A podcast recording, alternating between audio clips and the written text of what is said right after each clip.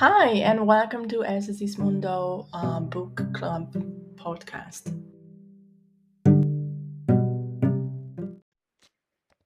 Szia, Andikám! Szia!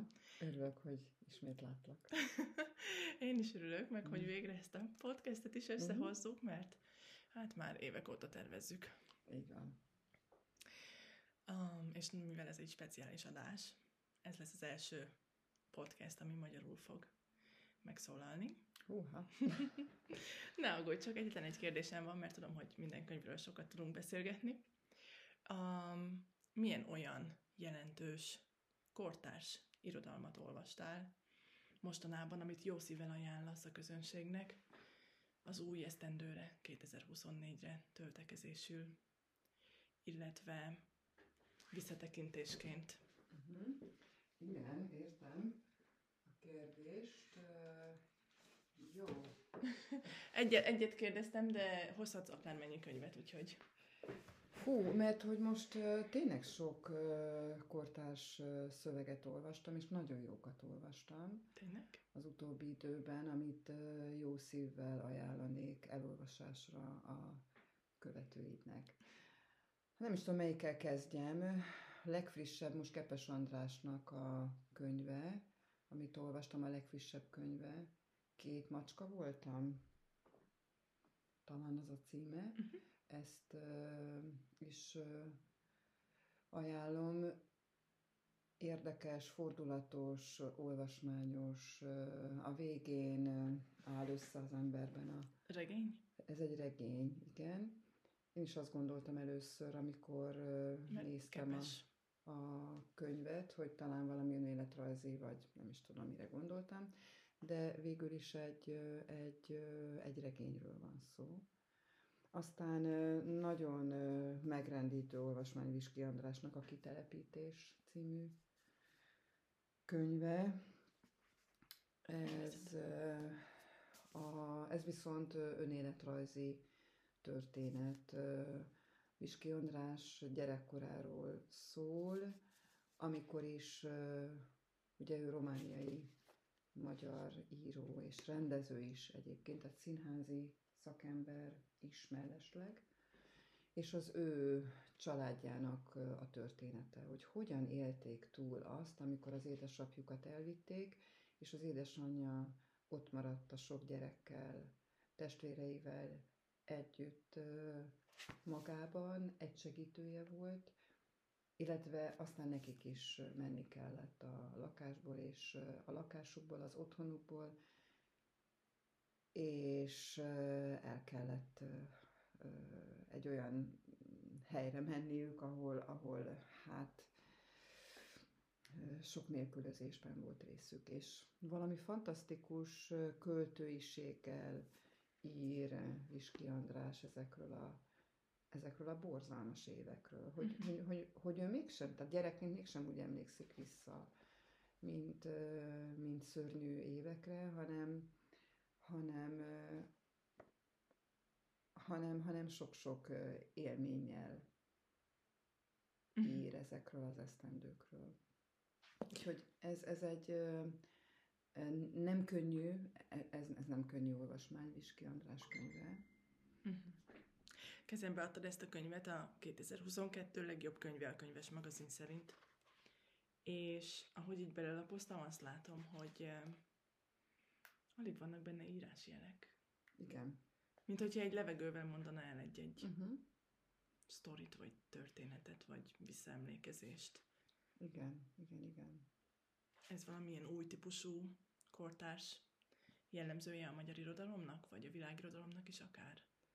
Mit gondolsz erről?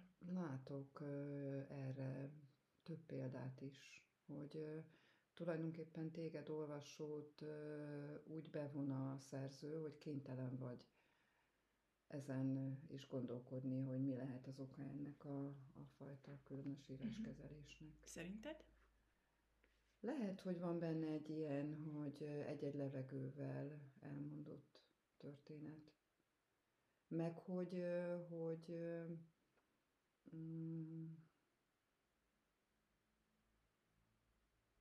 nem is tudom. most gondolkozom, hogy mi lehet még ennek a... Mert ezt, nem, ezt már régebben olvastam, uh-huh. hogy hogy talán ahogy, ahogy jönnek, jöttek az emlékek, és bár van, van, van egy rendszer benne, tehát van egy linearitása a történetnek, de,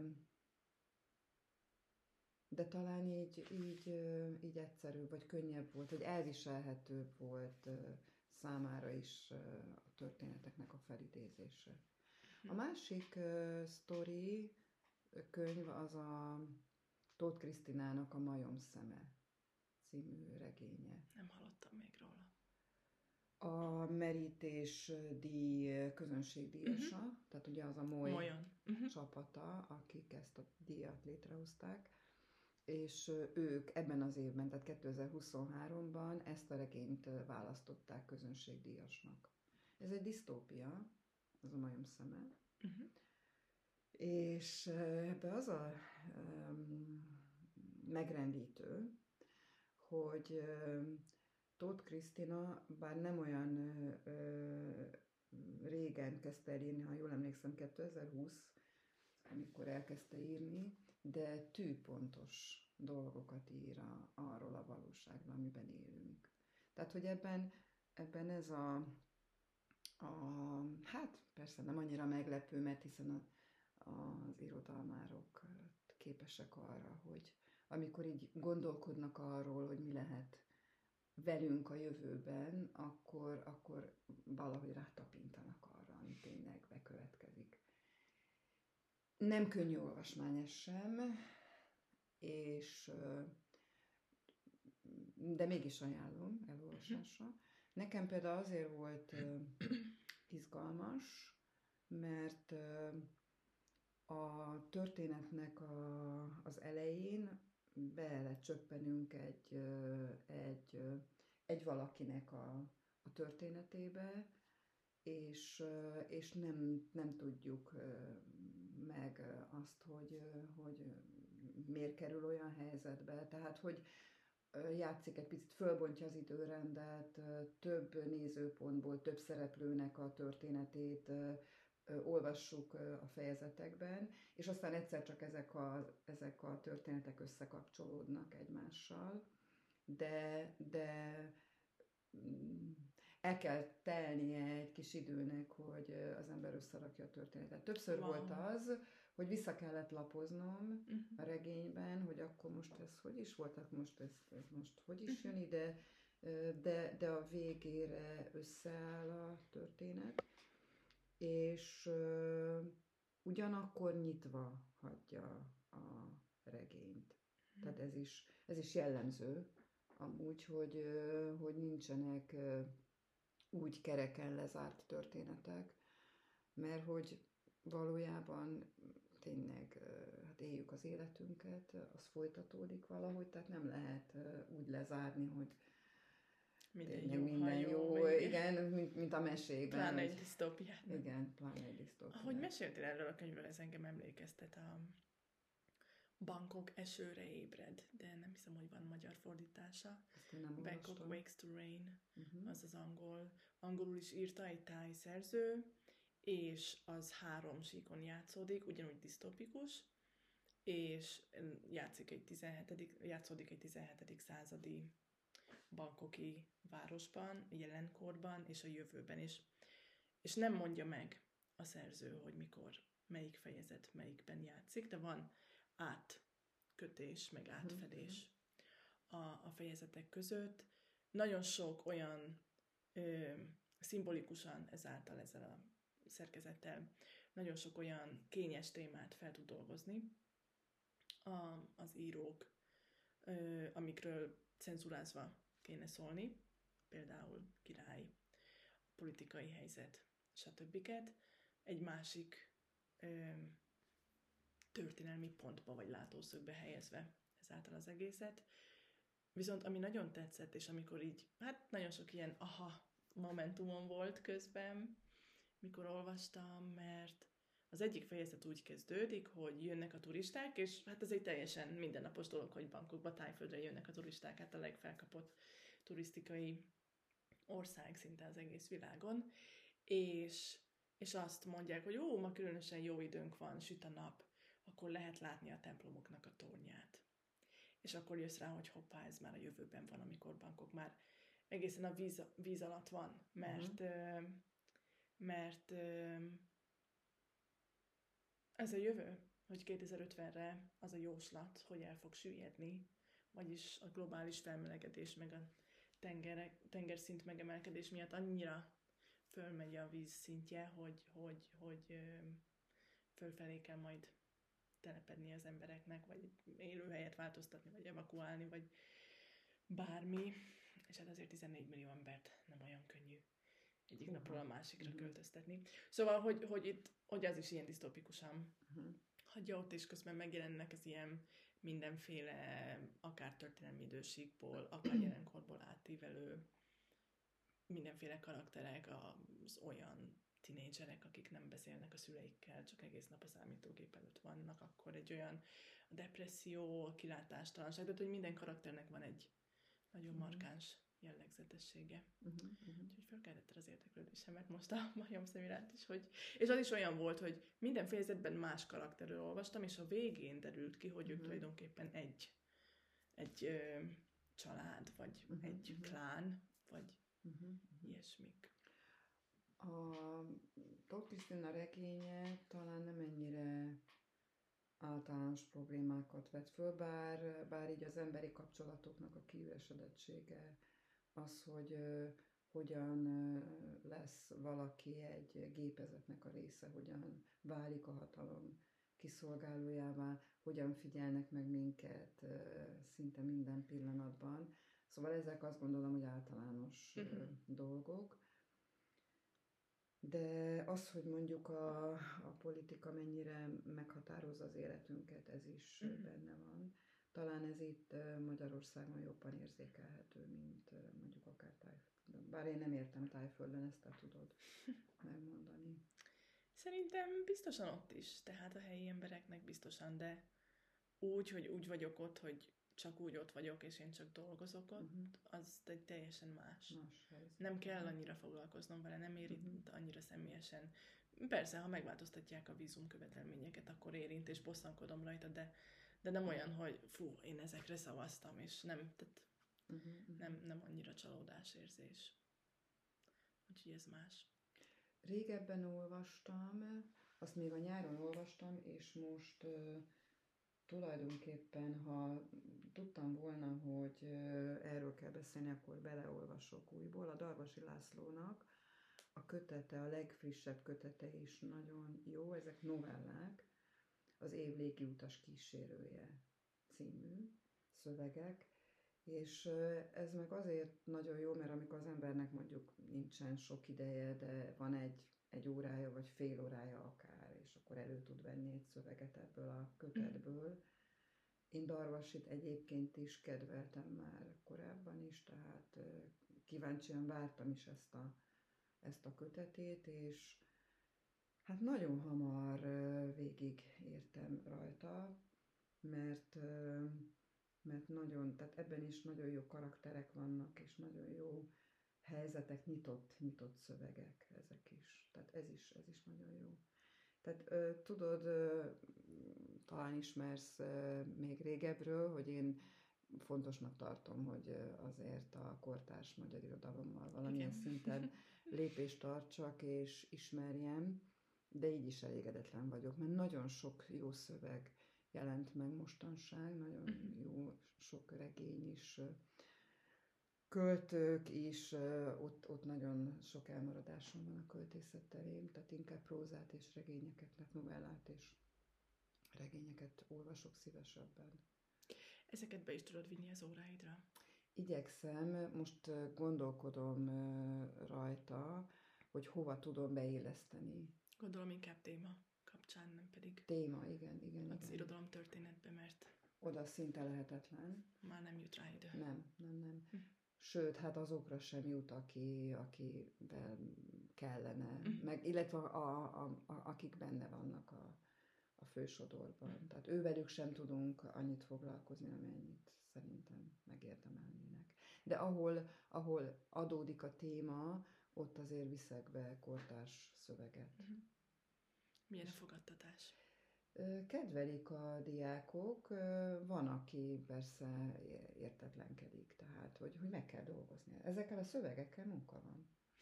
Bár, bár, bár én azt gondolom, hogy szinte minden irodalmi szöveggel munka van. Uh-huh. És gondolkodni kell, és meglepődnek sokszor azon, amikor azt kérdezem, hogy, hogy ő mit gondol erről, meg az ő, ő benne milyen érzéseket keltett. Uh-huh. És akkor arról kezdenek mesélni, hogy hát akkor itt azt gondolhatta, meg azt írhatta a költő, vagy az író, hát mondtam, hogy oké, okay, rendben van, de most nem erről van szó. Uh-huh. A, még egy könyvet ajánlanék, ez egy ifjúsági uh-huh. könyv, a Kemendi Júlia Csengének az Időlátó balladája című. Regénye. Ezt láttam, most, most voltál valamilyen igen. könyvbemutatón, vagy esetleg te is vezetted föl. Igen, igen, igen. Én beszélgettem Júlival, aki egyébként egy helyi író, pápai, pápai Tanítványod író. volt? Nem, nem volt tanítványom, ő a refibe járt. Uh-huh. Csak a, azért került a látókörömbe, mert egyrészt, hogy pápai, uh-huh. másrészt, hogy ifjúsági, szerző, és ő a merítésdíjas. Tehát az ő is igen, ő is díjas az idén, és őt a szakmai zsűri választotta ki. Wow. De a Molyon is nagy népszerűségnek örvend, ahogy utána olvastam. És tényleg azt gondolom, hogy ifjúsági regény kategóriában irodalmi igényességgel megírt, fordulatos cselekményű mű, úgyhogy... Ő ezt is tanulta? Vagy jött az ihlet is? Nem, tanítónőként uh-huh. végzett, és az első regénye az inkább gyerekeknek, tehát kisgyerekeknek szóló történet, meg novellákat, meséket ír. Ez az első ifjúsági regénye. De hogy ez ez kérdeztem tőle, hogy, hogy honnan találta meg ezt a történetet, és annyit mondott, hogy Erefivel kapcsolatosan akart valami regényt írni, és így került sor ennek a történetnek a megalkotására. Utána olvasott mesopápai vonatkozású múlt századi történetet, helyszíneket, mestereket belesző a regénybe, de alapvetően ez egy, hát nem is tudom, fantazi, azt hiszem. Mm. Azt hiszem Júli is annak nevezte a regényét, imádja a Harry Pottert, uh-huh. és azért az, az úgy érzékelhető annak a hatásai ezen a történeten is. Holnap megint megyek könyvesboltba ezek szerint. Hogyha már ilyen pápai dolgokra került sor, öm, beszélgettünk mikor összefutottunk múltkor az utcán a Petőfi kiállításról is, Igen. amit most a, megnéztem, van esetleg olyan regény vagy prózai mű, ami Petőfi életét dolgozza fel, vagy Orlai Petrit Soma, vagy Reformkor, vagy ilyesmiben. Uh-huh.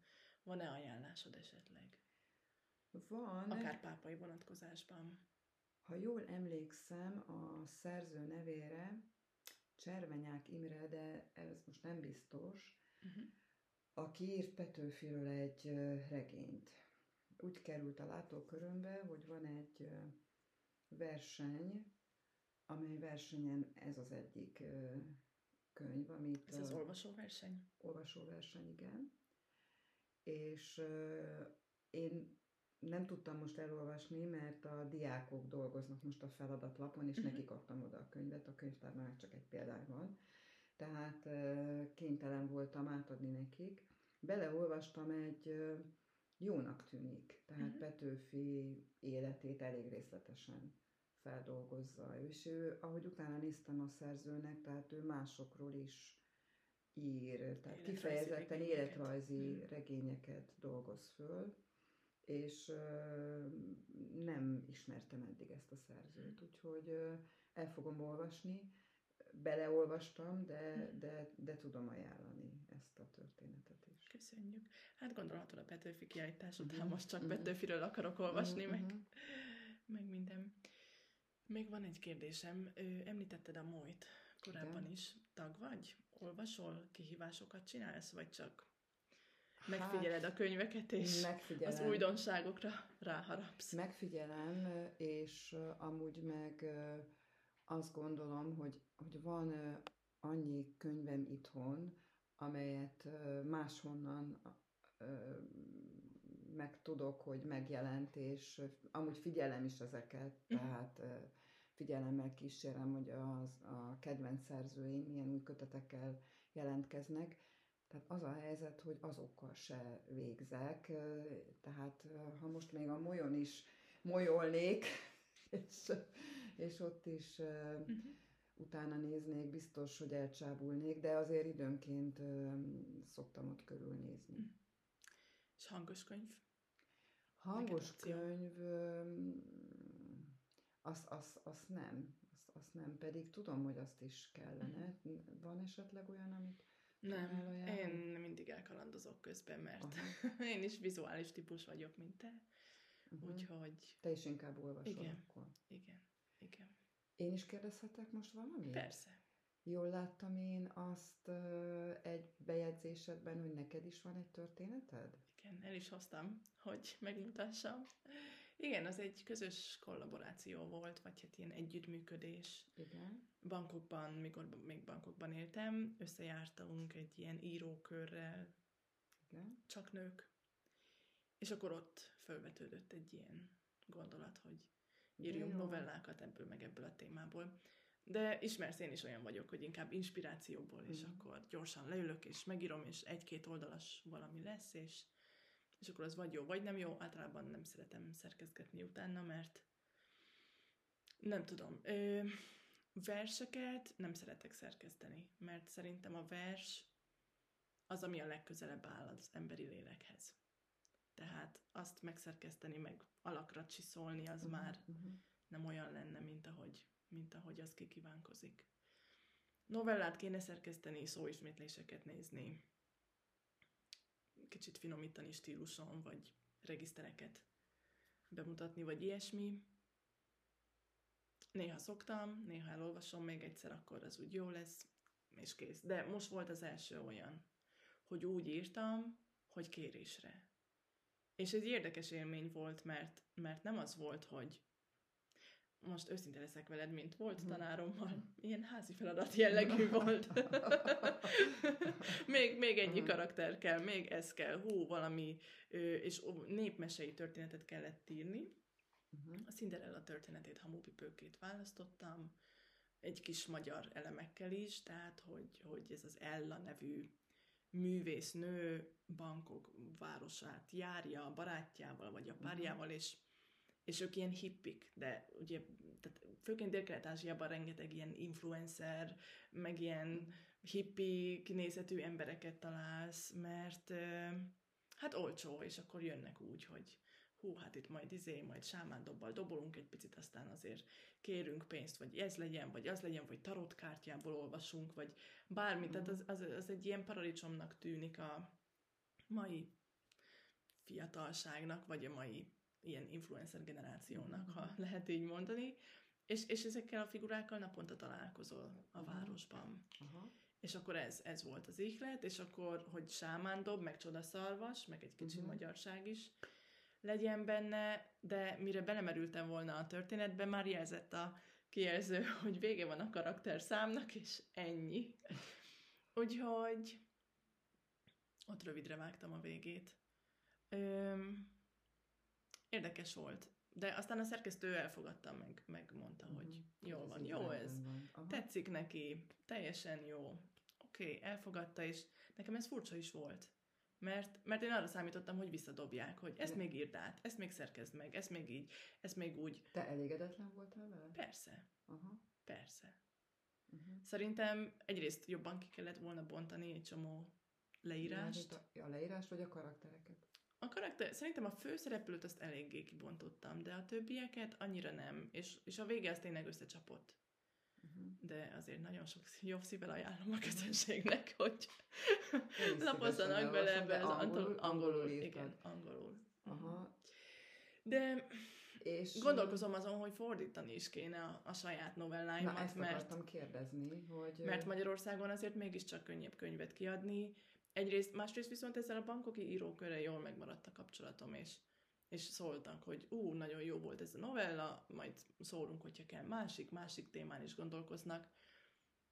Csak tudod, ez is olyan dolog, hogy igazándiból anyagi vonzatát tekintve ebből semmi, Uh-huh. semmi nyereségünk nincs. Tehát aki megszerkeszti, tőle rendeled a könyvet, és neki fizetsz. Tehát én gyakorlatilag ingyen adtam egy szellemi termékemet. És így elsőre, még valószínűleg tizedjére se, ezzel semmi gond nincs, mert, mert végre egy nagy álmom vált valóra, hogy, Mhm. hogy egy írásom nyomtatásban megjelent. Uh-huh. És de szeretném nem is szeretném azt, hogy, hogy hú, most akkor ebből aztán híres író leszek én is, és akkor jövőre majd az én megjelent novellás gyűjteményemről beszélgetünk, ugyanitt nem, tehát nincsenek ilyen De miért jellegű... Persze, a szívem mélyén vágyom erre, de az rengeteg befektetett Aha. munka és energia, Uh-huh, és, uh-huh. és egy csomó minden, és úgy érzem, hogy ez nem, nem a szakmám. Másrésztről viszont arra is gondolok néha, hogy, hogy ezt én is megcsinálhatnám. Hogy Mhm. összehívok pár író barátot, vagy ismerőst, Uh-huh. adjunk ki közösen egy könyvet.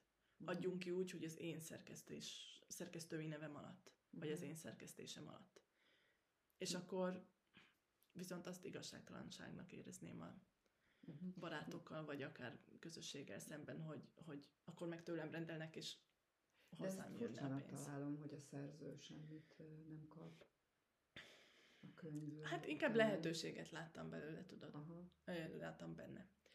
Mert nem azt láttam, hogy hú, most akkor, de ez egyébként az Amazonon elérhető a könyv, 8 dollár talán, Mhm. tehát nagyon kis vékony, 10 vagy 12-en írtunk bele. Uh-huh. Most, hogyha a 8 dollárt elosztod nem tudom mennyivel, akkor Ja, érted, akkor mindenkinek az 20 cent, vagy mindenkinek 50 cent lenne a nyeresége körülbelül, mert ugye az anyagi költségek is, Mhm, előállítás, mhm. meg stb. is gondolom, az levesz egy Uh-huh. nem tudom hány százalékot, felét talán. Mhm. Nem vagyok ezzel képen még, Uh-huh. de nem tudom. Nem tudom. Aztán lehet hallani olyan sztorikat is, tudod, hogy a kiadó azt mondja, hogy kiadja, de akkor is, hogyha azért az író vagy a költő fizet. Uh-huh. Első kötetesként mindenképpen ez, ez saját zsebből. Uh-huh. Uh-huh. Aztán, hogyha abból lesz bevétel, ahhoz, ahhoz lesz valami. Szóval angolul írni és angolul kiadni bonyolultabb, ezt is találtam, vagy ezt is tanultam ebből. Viszont az jó érzés volt, hogy tudtam úgy írni, hogy kvázi megrendelésre. Aha, aha. Mert hogy, hogy ez tényleg olyan volt, hogy jó. És nem mutattam meg ezt az írásomat senkinek előtte, mert ezzel az írókörrel havonta találkoztunk, és mindig úgy volt, hogy bármit, amit akkor írtunk, abban a hónapban, azt megmutatjuk. Értem. És amikor ezen dolgoztam, akkor, akkor azt nem vittem be, mert féltem a reakcióktól. Uh-huh. Pedig aztán az összes regény kezdeményemre, meg mindenre azt mondták, hogy fú, várjuk a folytatást. Most is írsz valamit? Mindig. Mindig. Aha. Mindig. Most a NaNoWriMo-t csinálom, tudod, ezt a novemberi írós kihívást, aztán Ah, nem tudom, mi az. ez egy National Novel Writing Month, um, angol, vagy az amerikai Igen. hagyományból jön talán, hogy november ugye a bekuckózás ideje, igen, és igen, van ez a teória is, hogy egy hónap alatt meg lehet írni egy regényt. Uh-huh. Egy 120 oldalasat biztosan. Az körülbelül 50-60 ezer szó. És ö, van egy ilyen kihívás, mindjárt meg is mutatom a honlapját, tizen, hogyan van? Minden nap 1600 szót kell írni. És így. És arra így beneveztem, de hát ez egy ilyen ingyenesen elérhető honlap, regisztrálsz, felhasználó neved van, Uh-huh. és csak magadnak vezeted, hogy hány karaktert írtál, vagy hány szót írtál aznap. Most itthon volt egy időm egy kicsit ezzel foglalkozni. Meg, meg mindig vannak ilyen kis témák, szűmögnek az agyamban, aztán vagy lesz belőle valami, vagy nem. Szerkesztőt kéne keresni, vagy ilyesmit. De Uh-huh. félek a kritikától, félek a negatív kritikától, és az, ez egy nagyon visszahúzó erő, amikor meg saját magamnak olvasom át, és magam is kritikusan olvasom át, az meg valami eszméletlenül hosszú szőrözős munka, úgyhogy... És akkor Azt kiméletlen kicsit. vagy magadhoz? Persze, Kihúzod, átírod? persze, átírom, Aha, főleg, aha. főleg átírom, de nem a, nem a sztori vagy a történetvezetést, hanem egy kicsit csinosítom az Tehát, elbeszéléseket. hogy választékosabb legyen, Egy igényesebb szöveg. Igen. Uh-huh. Igen.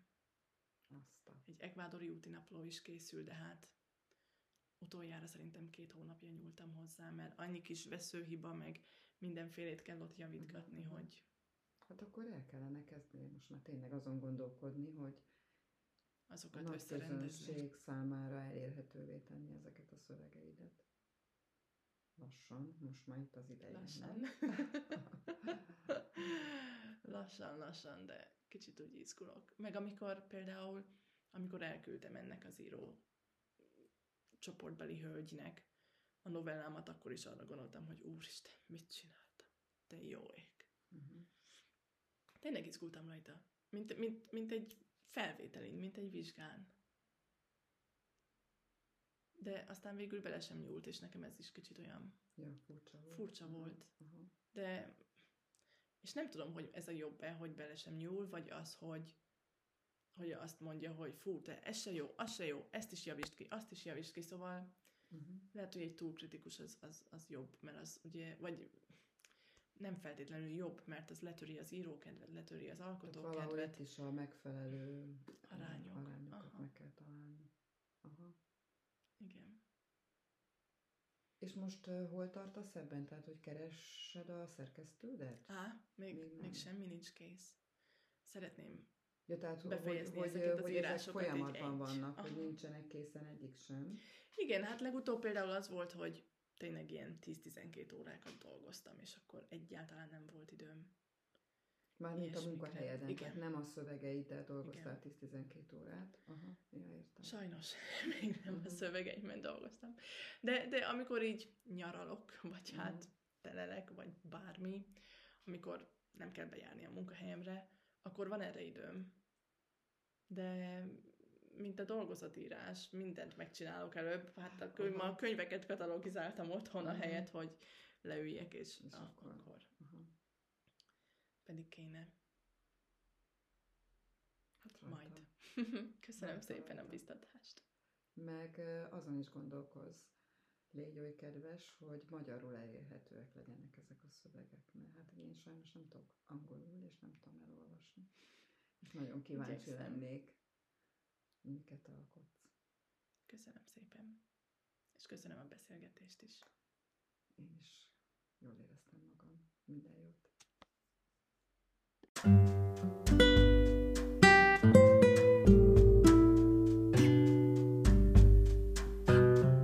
Thank you for being with us for this month as well and follow Elsa Mundo. Stay tuned for more book reviews. Bye!